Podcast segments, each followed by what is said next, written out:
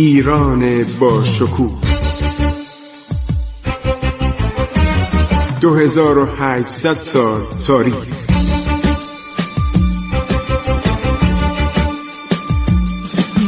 عبور از تاریخ.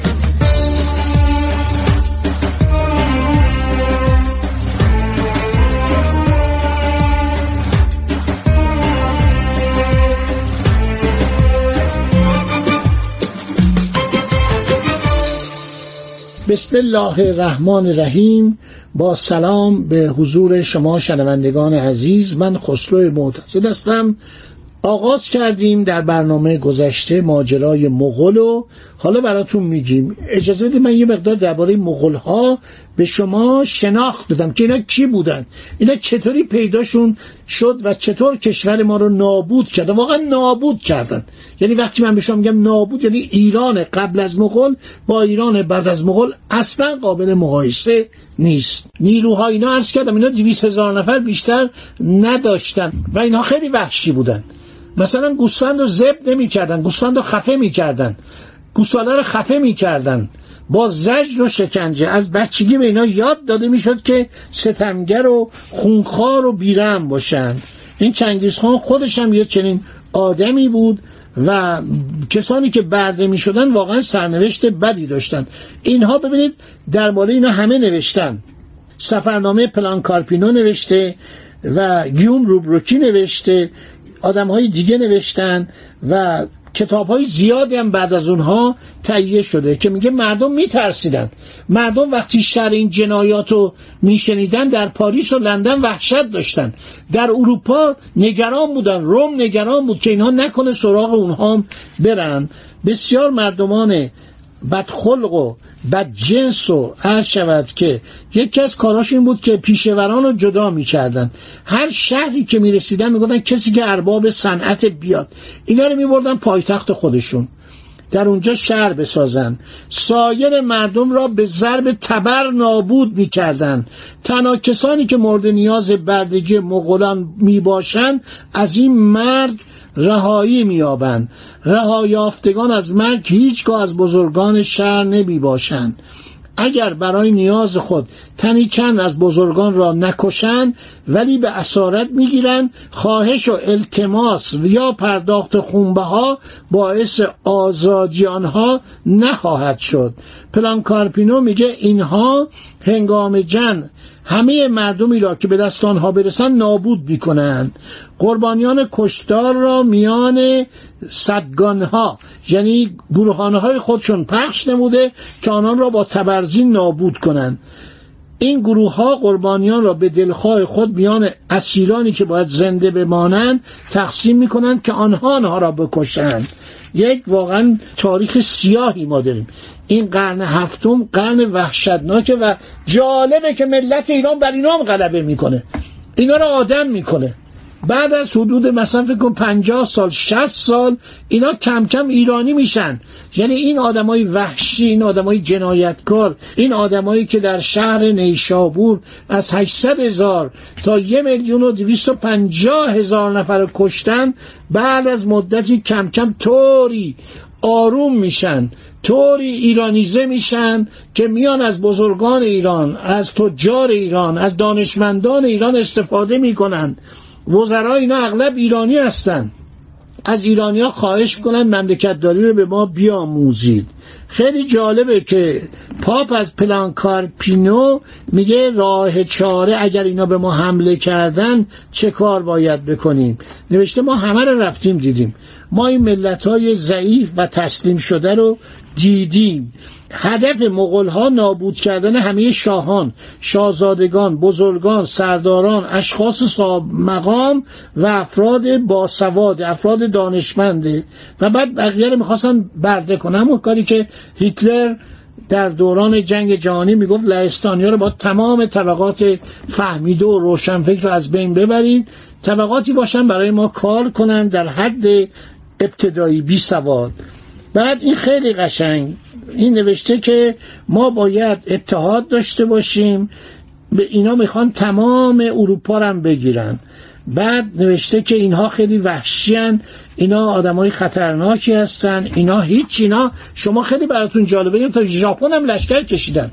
و طوفان لشکر اینا رو از بین برد. برای اینکه کارهای دریایی رو نمی‌دونستن نیروی دریایی اطلاع نداشتن و اون کشتیهایی که رفتن جزیره ژاپن رو بگیرن بر اثر طوفان نابود شدن. ژاپن هیچ وقت اشغال نشد مگر در جنگ جهانی دوم.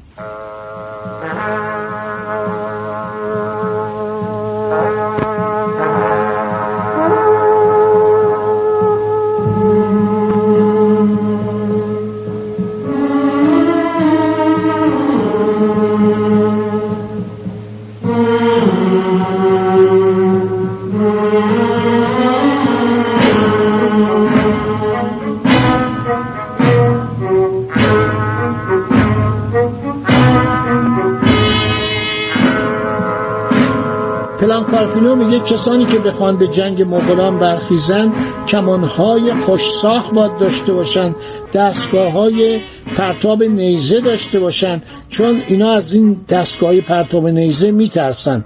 تعداد کافی تیر با پیکان و ابزارهای برنده از پولاد داشته باشن خیلی نوشته. نوشته اینا رو باید کشید. باید شمشیر و نیزه های قلابدار باشه که اینا رو از رو اسباشون بکشانه پایین. سپاهیان ما باید مانند سپاه مغولان باشند. یعنی فرمانده بر هزارگان صدگان دهگان و چند سردار بر همه سپاه. همین چیزایی که الان میگن به اصطلاح لشکر و هنگ و تیپ و گردان و گورهان این آقای پلانکارپینو عرض شود که خیلی جالب این تری که برداشته نوشته فوقلاده قشنگ نوشته نوشته ما باید شب و روز بیدار باشیم چون اینا اهریمنانن. اینا وعده دروغ میدن. اینا میگن شما تسلیم بشید ما به شما کاری نداریم ما فقط از شما مالیات می‌خوایم. میگه به هیچ عنوان این کارو نمی‌کنن و میان و مردم رو می‌کشن بسیار وحشیان. واقعا توحشی که اینا داشتن در تاریخ ایران نظیر نداشت. یعنی هیچ وقت ما گرفتار چنین موجوداتی نشده بودیم. کم کم کم کم اون تمدن درخشان مردم ایران اون مدنیت و فرهنگ اینا رو عوض می‌کنه. اینا عوض میشن. اینا از اون حالت اولیه. اینا انقدر وحشی بودن که شمن پرست بودن. یعنی باد میپرستیدن درخت میپرستیدن سنگ رو میپرستیدن. به هیچ عنوان اینا فرهنگی نداشتن. البته چند تا آدم متفکر چینی رو استخدام کرده بودن که اینها اومدن به اینا کمک کردن مثل محمود یلواج و چند نفر دیگه. بعضی از اینا مسلمان بودن اینا خیلی اینا رو عوض کردن. مخصوصا چینیا اینا رو عوض کردن. حالا چرا کشور نازنین ما کشور مظلوم ما گرفتار اینا شد؟ برای اینکه ما فساد داشتیم فساد دولتی داشتیم. فساد عرض شود که مالی داشتیم. همین خانوم ترکان خاتوم یه زنی بود در تمام امور مملکت دخالت می‌کرد و کسانی که میفرستاد همه فامیلاش بودن. یعنی همون نپوتیسم. اروپایی ها اسمی کشف کردن به نام نپوتیسم یعنی فامیل بازی.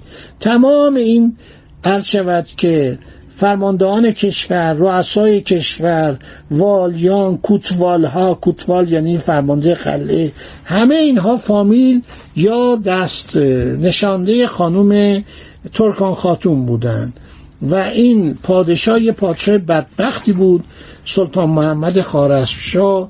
ایشون زندگیش اومده شهرش اومده که این آدم چقدر ضعیف النفس بود چقدر ترسو بود. البته ادهی هم تعریف کردن از مورخین خودمون. گفتم نه اینطورم نبوده. این آدم آدم آرامی بوده آدم دانشمندی بوده آدمی بوده که نویسندگان و محققان و شعرا رو می نواخته در صورت ما در همسایگی خودمون هیچ خبر نداشتیم. اون موقع نه سفارتی بود نه تشکیلاتی بود هیچی نبود. این بود که مردم ایران نمی‌دونستن در اطرافشون چه میگذرد در حالی که اتفاقات زیادی در اطراف ما میگذشت. این شخص به نام چنگیز اسمش تموچین بوده. تموچین بوده و این یک رئیس قبیله بوده در همون ناحیه دشت گوبی. در سرزمینی که نزدیک چین بوده و مغولستان. و این آقا در اونجا شروع می‌کنه. آدم بسیار شجاعی بوده آدم ورزشکاری بوده شمشیر زن بوده و اسم پدرش یسوکای بوده. و این وقتی که پدرش میمیره این خردسال بوده و یسوکا که میمیره شروع می‌کنن این قبایل احشام اینا رو می‌برن. و مادر چنگیز اسمش علوم بوده. به اتفاق مادر و پنج برادر تنی و ناتنی و یک خواهر برای امرار معاش میره به یک کوهستانی که داستان این مفصل در تواریخ اومده. رنگروسه خیلی درباره این شخص کتاب نوشته. ولادیمیر تسوف کتاب نوشته. هارولدم کتاب نوشته. لتیمور کتاب نوشته. و این شخص یک بچه بوده کم کم توانسته دیر و دور خودش جمع بکنه و اینها رو شمشیر دستشون بده. اصول نظامی رو به اینها رو یاد بده و می‌رسه به جاهایی که تقریبا همسایه دولت امپراتوری خارزمشاهی میشه. انشالله در برنامه بعدی ما برخورد این شخص با ایران رو و اولین حوادثی که اتفاق میفته براتون میگیم. بعد شر مظالمش رو میگیم. برای که هر ایرانی باید تاریخ مغول رو بدونه. باید بدونه که از سال عرض شود که 616 چه بلایی بر سر ما اومد و ما چگونه نابود شدیم. تمدن درخشانی که ابن حوقل گفته اون همه آدم ها نوشتن همه نابود میشه. خدا نگهدار شما تا برنامه آینده. عبور از تاریخ.